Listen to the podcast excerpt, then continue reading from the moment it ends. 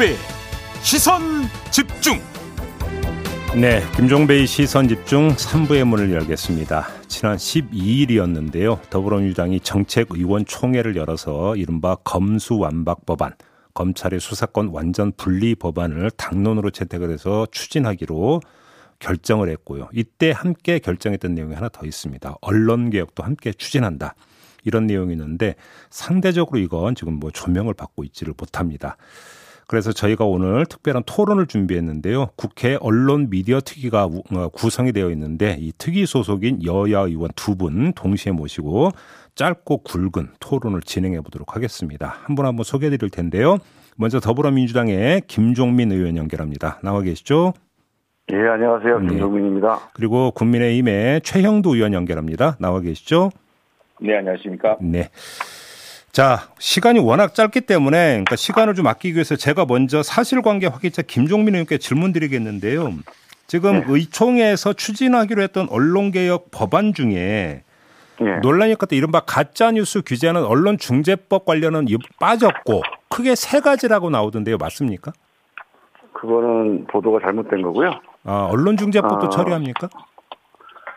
지금 언론개혁 관련된 쟁점은 네. 언론중재법에 이제 손해배상 증액 조항이 있잖아요. 네. 그게 이제 그동안 많이 논쟁이 됐던 쟁점인데 네. 이 법안은 이미 본회의에 올라가 있어요. 오. 어. 그래서 입법 그 절차를 밟아야 될 필요가 없기 때문에 아 그래서 빠진 겁니까? 네, 이게 쟁점이 안 된 것이고 어허. 새롭게 이번에 이제 언론개혁으로 추가되어 있는 음. 정보통신망에서의 허위조작 정보나 예. 반론 요구권 음흠. 또는 포탈의 편집과 관련된 제한 조치들, 예. 뭐 공영방송 관련된 뭐 정상화 방안들 음, 예. 이런 것들이 이제 새로 입법이 추진된다 이렇게 발표가 된 거죠. 그러면 예. 이세 가지와 언론중재법 네 가지가 예. 현재 이번 국회에서 다루어지고 있는 언론개혁 관련된 입법. 그러면 짧게 지금 국회 본회의에 올라가 있는 언론중재법 개정안 내용 좀 짧게 좀 추려 주시면. 어, 우리가 그동안에 논쟁이 많이 됐던 건데요. 언론중재법상에 네. 허위 조작 정보 조항을 이제 만들어서 예. 허위 조작 정보에 대해서는 어, 법원의 판결에 의해서 판결이 날 경우에는 손해배상을 음흠. 어, 5배수까지 증액할 수 있도록 5배까지. 예, 그다음에 이제 열람을 차단할 수 있는 음. 그 인터넷에 올라가면 예. 법원 판결까지 시간이 많이 걸리지 않습니까? 네. 그러니까 그 전에 아 이거 허위 조작 정보라고 판단이 들면 예, 독자들에게 독자들이 열람하지 않도록 차단할 수 있는 그런 조항 권리. 근데 마지막으로 허위 조작 정보까지는 아니어도 정정이나 반론이 필요한 보도에 대해서는 충실하게 정정이나 반론을 할 수 있도록 하는 조치. 예. 이런 것들이 지금 언론중재법상에 본회의에 알겠습니다. 올라가 있는 법안입니다. 자, 최영도 의원님. 네. 일단 그러면 이 언론중재법 관련해서 입장을 좀 말씀해 주시죠. 네, 언론 중재법은 사실은 지난해 문재인 대통령 청와대까지 걱정을 해서 이 민주당 일부 강경파들의 그 강행 추진 어, 계획을 네. 제시시켰던 일입니다. 음. 왜냐하면은 음. 김종인 의원이나 저는 참 공감을 하는데 또 민주당 내에서는 보니까 의원들끼리 자유롭게 이 판단할 수 없는 그런 분위기가 있는 것 같습니다. 요지는 이겁니다. 가짜 뉴스 그러니까 이 허위로 조작해서 사람을 음. 괴롭히고 공원을 분열시키는 이런 뉴스에 대해서는 그건 있어서는 안 되겠죠. 네. 누구나 그건 찬성을 합니다. 그러나 음. 그 방법을 어떻게 할 것이냐. 음, 음. 그 이런 문제에 대해서 그동안 언론중재위원회 사건 또 이른바 징벌적 손배라고 한 다섯 배그 네, 네, 네. 가중조항 네. 그게 실제 실효가 있는 것이냐 이제 이런 문제를 저희들이 지난 여름부터 음. 가을까지 계속 토론했습니다. 했는데 그 속기록도 남지 않았지만은 그, 그 과정에서 우리는 신속한 정정보도 음. 이런 것이 오히려 더 실효성이 있는 것이다. 그래서 외국의 법제도 보면은 이런 징벌적 선배를 하는 것이 아주 예외적인 경우이고 음. 그것이 민주당 강경파 일부 강경파가 주장하는 방식이 아니었다는 것을 이제 토론에서 다 했습니다. 근데 중요한 것은 신속한 명예 회복이고 알겠습니다. 사실의 음. 복구입니다. 그런데 손배 소송으로 가면 이게 2년 3년 걸리고 음. 모든 사실이 다 허위 사실로 도배되고 그 사람이 파산하고 난 뒤에 손배를 다섯 배 한다는 것이 과연 실효적인 것이냐. 그건 그것보다는 오히려 어떤 진실 보도가 시작됐을 때 네네, 재간을 물리려고 하는 음, 음. 이런 그 봉쇄 효과가 이제 언론계가 걱정한 것입니다. 자, 그래서 의원님, 이게 정말 알겠습니다. 과유불급이고 촉교각 사루다 이런 우리가 남아 있습니다. 그대로. 요 문제 같은 경우는 저희가 그 여러 차례 토론도 진행하고 개별 인터뷰도 진행을 했기 때문에 일단 확인만 네네. 하고 넘어가는 걸로 하도록 하겠고요. 네. 자, 공영방송 지배구조 개선과 관련해서 지금 더불어민주당은 공영방송 운영위원회를 구성하자 이런 방안을 이야기를 하고 있던데 김종민 의원님 좀 더 풀어주신다면 어떤 구상인 겁니까? 예, 지금 공영방송 문제의 가장 핵심적인 쟁점은요. 네. 공영방송을 정권이 정치 권력이 장악하거나 네. 아니면 야당이라 하더라도 공영방송 이사회나 뭐 방문진 혹은 사장 이런 걸 통해서 이제 개입을 해서 예. 공영방송이 정치 싸움의 싸움터가 돼버렸다는 거예요. 예. 그래서 이 문제를 해결하기 위해서는 공영방송의 지배구조, 즉 사장이나 임원 선출 절차를 정치권으로부터 완전히 독립시키자. 음. 이게 핵심적인 쟁점인데 원래는 이 방법으로 일반 국민들을 뭐 100명이나 300명 정도 일반 국민들이 아 누가 사장이냐 누가 이사냐라고 하는 논쟁을 지켜보고 음. 국민들이 투표로 추천 절차에 참여하도록 하는 거.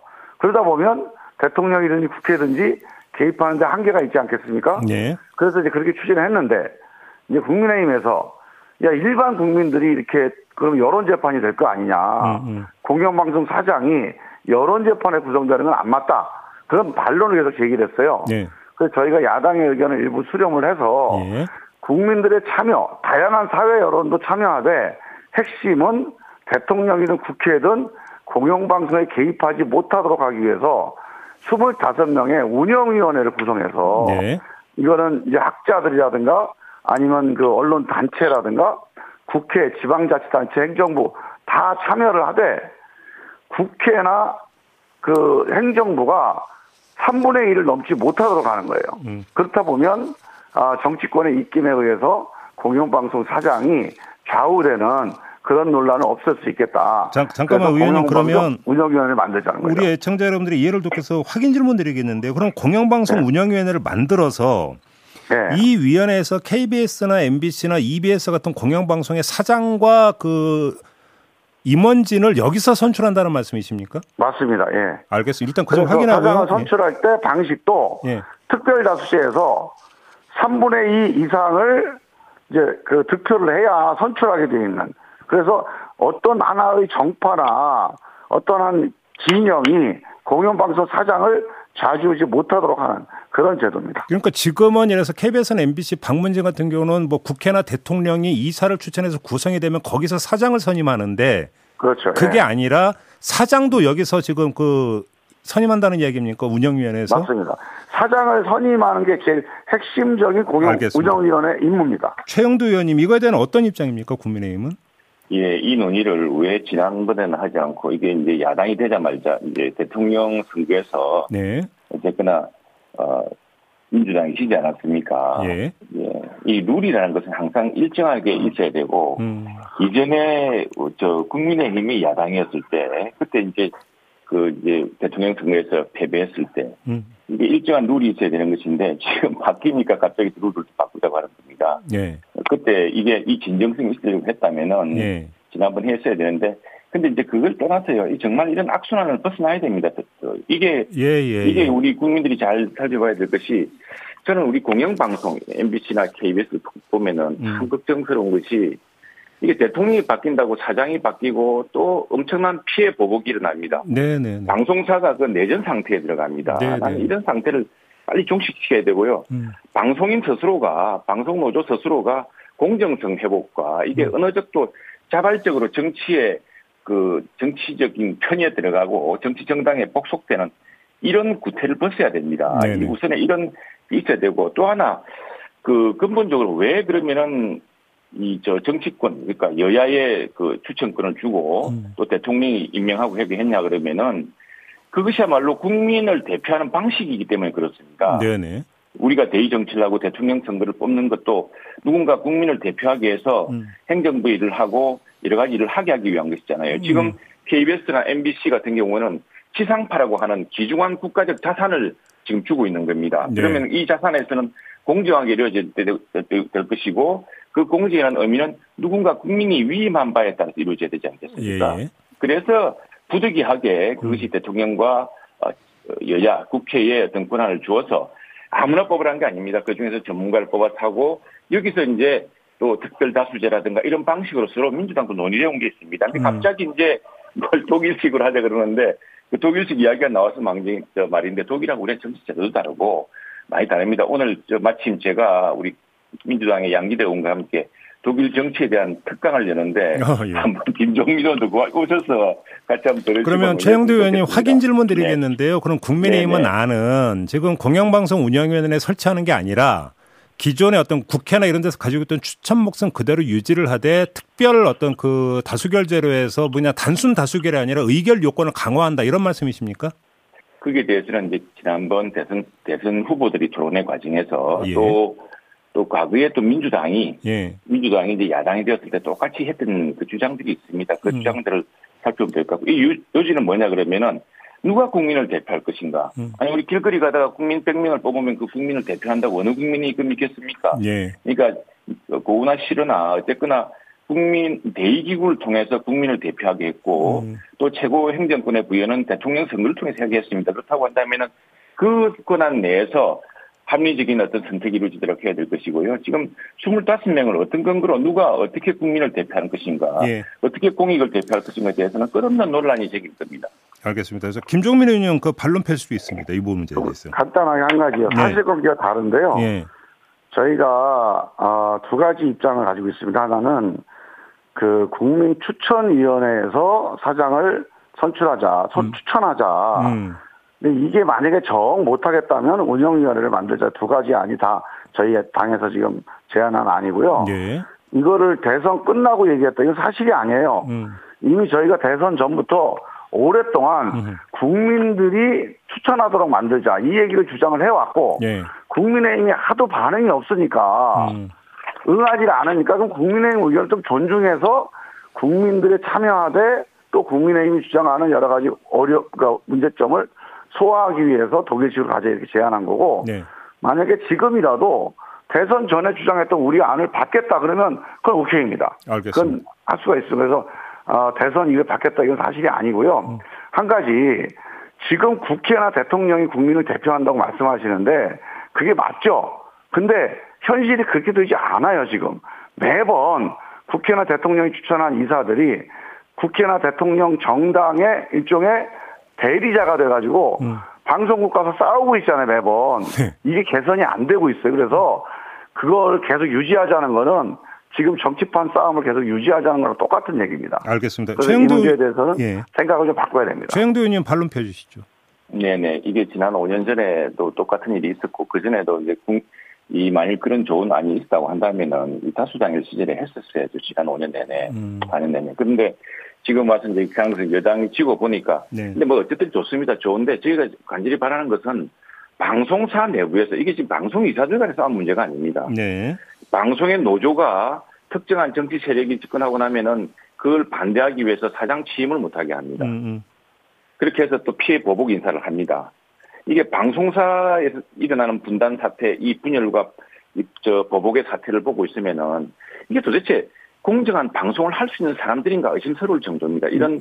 문화를 바꾸기 위해서는 어떻게 해야 될 것인가 하는 문제고요. 예. 지금 결국에는 25인이다 뭐다 하는 것도 사실은 외국에 없는 제도입니다. 어떻게 그 25인이 국민을 대표한다고 이야기할 수가 있습니까? 알겠습니다. 그래서 아까 예. 김종현도 인정하셨듯이 그렇다고 한다면은 정말 우리가 대의, 대의 제도를 통해서 또 음. 선거를 통해서 어, 선출한 집행부, 집행부가 이 문제를 행정적으로 잘 처리할 수 있도록 해주도록 그 필요하다면 필요한 것들 룰을 보완하는 데 문제가 있는 것이지 갑자기 어느 누가 갑자기 강력단체장이 왜 여기 왜 등장하며 시민단체라는 사람은 도대체 누굽니까? 알겠습니다. 그렇게 그런 식으로 해서 25명 숫자를 만다고 되는 문제가 아니고 오늘 독일의 문제는 독일이 어떻게 정치를 하는지를 한번 같이 김종민 의원과 10시에 어, 국회의원 제2소위에서 만났으면 좋겠습니다. 최영도 의원님, 네. 자 요번에는 네. 여기 짧게 요거 여쭤볼게요. 자그 정보통신망법을 개정해서 반론권을 강화한다든지 네. 또 역시 그 포털이 그 뉴스 자체 편집이나 추천을 뭔가 제한하는 거에 대해서는 동의하십니까? 그 부분은 논의할 많은 여지가 있다고 생각합니다. 상당 부분 우리 김종인 의원과도 좀 합의된 협의된 그러면 이거는 뭐 큰 이견은 아니라고 봐도 아닙니다. 되는 거죠? 그렇지 않습니다. 그게도 역시 이제 악마는 디테일이 네. 있다고. 네. 이제 우리가 걱정하는 것은 과유불급이고 교각사로입니다. 음. 이 사실은 그 언론중재법도 저는 좋은 의도로 생각합니다. 가짜뉴스를 막는다고 네, 하지만 네. 그러나 결과적으로 보니까 우리가 이 손해배상 소송을 내는 사람들은 주로 권력자고 대기업들이었습니다. 이 사람들이 그 힘없는 기자들 상대로 또는 작은 언론사를 상대로 뭐 50억 상대 소송을 내겠다고 급을 주는 그런 이제 오히려 부작용이 생기더라. 음. 그런 것들 때문에 이제 하는 것이고요. 좋은 취지는 다 살려나갈 방향은 있고. 방향은 동의하지만 이제 정도는 좀 약간 조정할 필요가 있다 그렇죠. 이 말씀이신 거죠. 언론에 책임이 있는 것이고 예. 더구나 잘못된 보도라면 신속한 반론과 정정 보도를 해줘야 된다는 것은 뭐 여야 모두 누구나 공감하는 바입니다. 그리고 또 하나 포탈 문제는 사실 우리나라 포탈 뉴스가 굉장히 기형적입니다. 음. 근데 구글 뉴스만 보, 어떤 기준으로 삼더라도 상당 부분 그 해법이 생길 거라 생각합니다. 알겠습니다. 김종민 의원님 말씀해 줄 수 있습니다. 그래 지금 문제가요. 지금 최영도 의원님도 이제 그 말씀하시는 중에 약간 논리적으로 모순되는 게 문제가 있다는 건 인정을 해요. 근데 지금 현재 있는 제도를 어떻게 바꾸자는 대안을 안 내놔요. 음. 그리고 대안을 내놓는 게 아주 미세하게. 음. 지금 우리 언론 환경이요. 인터넷 뉴스가 이제 일반적이 됐지 않습니까? 신, 신문을 집에서 받아보거나 텔레비에서 9시 에서 시간 맞춰서 보는 이런 시대가 아니잖아요. 네. 근데 지금 있는 법과 제도는 다 그 시대 때 만들어진 겁니다. 음, 음. 지금 이 인터넷 시대에 진짜 한 시간 안에 수백 개의 뉴스가 이제 전파되는 그리고 전국에 전국에서 국민들이 똑같은 뉴스를 이게 노동신문하고 다를 게 없, 거든요 이 뉴스 다양성이 완전히 파괴되어 있는 이런 환경을 어떻게 개선할 거냐에 대한 네. 대안이 필요한데 알겠습니다. 이 대안을 네. 내놓으면 반대하고 그리고 뭐 대안 내놓으면 안 내놓고 이러면 안 되고요. 저는 근본적으로 대안을 내놓아야 되지. 지금 조금 전에 최영두 의원님께서 언론중재법, 손해배상법도 관련해서 권력자나 대기업 이런 사람들이 이용한다고 그랬는데 그래서 이 법은 그런 사람들은 아예 못하게 금지해놨어요. 알겠습니다. 일반 시민만 이용할 수 있는 법인데 네네. 네. 자꾸 저런 논리로 반대하시면 이게 알겠습니다. 사실도 아니지 않습니까? 자 이제 마무리해야 아니, 되는데 자 최영도 의원님 아니, 시간이 김, 잠깐만요. 시간이 다 네. 돼서 마무리를 해야 돼서 이제 끝내야 네. 되는데요. 지금 뭐 이 미디 언론 미디어 특위가 석 달 동안 회의 한 번도 없었다고 하던데요. 5월 29일이 활동 기한이죠. 예, 예. 좀그 합의 처리 좀 해주세요. 합의 처리 좀. 맞습니다. 그거 좀 해주세요, 좀 우리 최, 아, 최 의원님. 아니, 네. 아니 그 김종배 앵커한테 나중에 결과적 유리할지 불리할지는 잘 법안을 보셔야 됩니다. 뭐, 뭐 저를 끌어들이실 필요는 없을 것 같고요. 아니 왜냐하면 김종배 앵커도 수석 많이 당해보시겠지만은 그래 그런 걸 바랍니까? 오, 오, 아무튼 뭐뭐 뭐, 저는 중요하지 않고요. 여야 좀 합의 처리 좀 부탁드릴게요, 두 분. 자, 야, 네. 시간이 필요한 것이고 예, 끝내겠습니다. 네. 볼 때는 조각 하루가 걱정이 됩니다. 네, 네, 네. 자 마무리할게요. 고맙습니다. 예, 감사합니다. 네, 국민의힘의 최영두 의원, 어, 더불어민주당의 김종민 의원과 함께했습니다.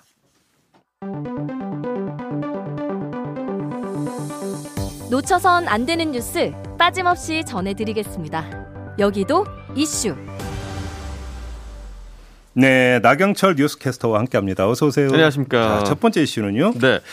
아, 윤석열 대통령 당선인의 40년 지기로 알려진 정호영 보건복지부 장관 후보자가 이른바 아빠 찬스 의혹을 받고 있는데 더해서 네. 이번에는 또 다른 측근이죠. 이상민 행정안전부 장관 후보자 아들의 아빠 찬스 의혹도 도마 위에 올랐습니다. 네. 어떤 의혹인데요? 자, 이 더불어민주당 한병도 의원실에서 공개한 자료인데요. 음. 이 후보자가 지난 2019년 3월부터 한국 알콜 그룹이라는 곳의 계열사인 ENF 테크놀로지의 사외이사를 맡고 있는데 음흠. 이 후보자의 아들이 이 그룹의 또 다른 계열사죠. KC&A라는 곳에 지난 2021년 3월에 입사를 해서 근무하고 있는 것이 확인이 된 겁니다. 예. 이에 대해서 한병도 의원은 후보자가 사회이사로 재직한 기업의 특수관계 회사에 장남이 취업한 것으로 보인다며 이 청문 과정에서 특혜나 편법이 없었는지 철저히 검증할 예정이다 이렇게 밝혔습니다. 네. 또 행안부 관계자는 이에 대해서 후보자의 장남은 정당한 공개 채용 절차를 거쳐서 최종 입사했다. 또 후보자는 해당 기업에 장남의 채용을 부탁하거나 관여한 사실 자체가 없다고 말하는 것으로 알려졌습니다. 네. 아, 물론 뭐 정호영 후보자 사례와 비교를 해보자면 직접적인 관련성이 조금 떨어진다 뭐 이렇게 주장할 수도 있을 텐데요. 음흠. 방금 전에 저희가 8시쯤 나온 그런 기사를 하나 보니까 예. 이 후보자가 자녀들을 또 강남 파락군에 진학시키기 위해서 위장 전입했다라는 의혹도 지금 추가가 됐거든요. 예. 유독 이 당선인의 측근으로 꼽히는 후보자들에게 이런 사례들이 계속 나오고 있는데 음. 어, 윤석열 당선인의 공정과 상식의 기조 또 당선인과 후보자의 특수한 관계, 또 자녀의 입시와 취업은 전 국민적인 사안임을 감안했을 때 철저히 검증돼야 할 부분임은 좀 어, 맞는 것 같습니다. 그건 당위적인 이야기고 이상민 네. 후보자가 윤석열 당선인은 고등학교, 대학교 후배라면서요? 맞습니다. 예, 알겠습니다. 네. 자, 두 번째 이슈는요. 자, 노정희 중앙선거관리위원장이 지난 대선 사전투표 부실 관리에 책임을 지겠다며 어제 사의를 표명했습니다. 네. 사실 대선 직후에 이제 사퇴해야 하는 거 아니냐 이런 말이 많이 나왔었는데 음. 그러기보다는 선관위 차원의 수습책을 마련한 뒤에 이 사퇴를 선택한 것으로 해석이 됩니다. 아, 예, 예. 아, 실제로 어제 선관위에서는 이른바 이 소쿠리 투표로 불려진 확진자 사전 투표에 관련된 보안 대책을 좀 논의를 했는데요. 예. 가장 큰 원인으로 이 중앙선관위와 지역선관위 의사소통에 문제가 있었다. 음. 이런 지적이 나왔습니다. 네. 그러니까 중앙선관위가 통일된 투표용지 운반 용기를 마련하지 않은 채 이 시군구 선관위가 각자 판단하도록 해서 바구니 상자 이런 거 준비된 거라고 하더라고요. 음. 지역 선관위에서 이 부분에 대해서 문제가 있을 수 있다라고 지적을 했는데 음. 이러한 의견이 중앙 선관위에 제대로 전달이 안 됐다는 겁니다. 네. 어, 선관위는 일단 중앙 인력 10%를 감축을 해서 지역 선관위로 이동을 시키고 또 중요 선거 2개월 전에 추가로 20%를 차출한다. 이런 방안을 쇄신안으로 제시했는데 어, 지금 뭐 확진자가 감소 추세에 있긴 하지만 이번 지방선거까지는 그래도 확진자가 투표를 하게 될 가능성이 크잖아요. 이런 쇄신한 바탕으로 좀 선거 잘 준비를 했으면 좋겠고요. 네. 또 근본적으로는 현직 대법관이 선관위원장을 비상임으로 겸직하는 방식, 음. 이 방식을 좀 바꿔야 한다는 지적도 나왔습니다. 어. 왜냐하면 지난번에도 노정희 위원장이 비상근이란 이유로 사전투표 기간에 출근하지 않았던 사실도 음. 논란이 됐었거든요. 네네네. 네, 네. 결국 상임직 위원장을 둬야 한다 음. 이런 의견인데 이 부분은 선관위는 일단은 장기적인 과제로 남겨놨습니다. 네, 아무튼 있어서는 안 되는 일이 벌어졌기 때문에 그렇죠. 네. 거기에 대해서 책임을 지는 그러니까, 그러니까 위원장이 책임을 지는 것은 필요하다고 생각을 합니다. 네. 네. 자, 마지막 이슈 가볼까요? 자, 최근 일본 연예계에서요, 성폭력 피해 고발, 이른바 미투 선언이 이어지고 있습니다. 음. 그런데 이 어머니가 한국 게임 모델 겸 배우 미즈하라 키코 씨도 이 고발에 동참을 했다가 네. 이 현지 누리꾼들의 심한 악플에 시달리는 것으로 전해졌습니다. 음. 그런데 이런 악플의 이유가 바로 이 모델이 한국계라서라는 점이 조금 더 황당한 점입니다. 그래요? 이 미즈하라 키코는 내가 실제로 겪은 일이기 때문에 확실히 말하려고 했는데 내가 절반은 한국인이라는 사실 때문에 나에 대한 비방이 거세다. 어, 이런 말들을 신경 쓰지 않으려고 하지만 예. 신경이 쓰인다라고 호소를 했는데요. 음흠.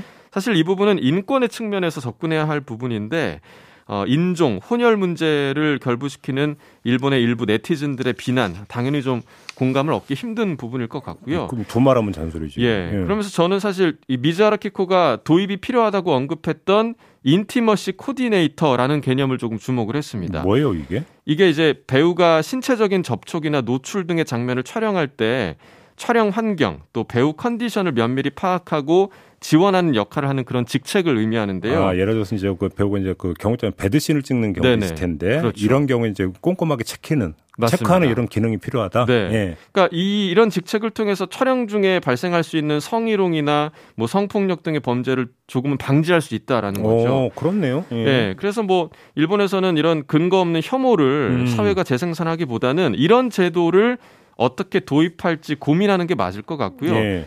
우리나라도 사실 드라마 영화계에도 잊을만 하면 이런 문제 계속 발생하잖아요. 그리고 음. 뭐 소송도 이어지곤 하는데 음, 음. 이 제도가 좀 촬영 현장에 체계적으로 도입됐으면 하는 바람을 가져봅니다. 네, 눈 씻고 잘 보고 귀 씻고 잘 들었으면 좋겠습니다. 그렇습니다. 그렇죠? 네. 네. 자, 이렇게 마무리하죠. 나경철 뉴스캐스터와 함께 했습니다. 고맙습니다. 고맙습니다. 네, 마스크 쓰기를 제외한 모든 사회적 거리두기가 해제가 됐습니다만 그래도 백신 접종은 계속됩니다. 불법 체류 외국인 분들 3차 접종하시면 범칙금이 면제된다고 하니까요. 꼭 참고하시기 바라고요. 자, 김종배의 시선 집중 본방 마무리하고 저는 유튜브에서 경제는 김우빈으로 이어가겠습니다. 고맙습니다.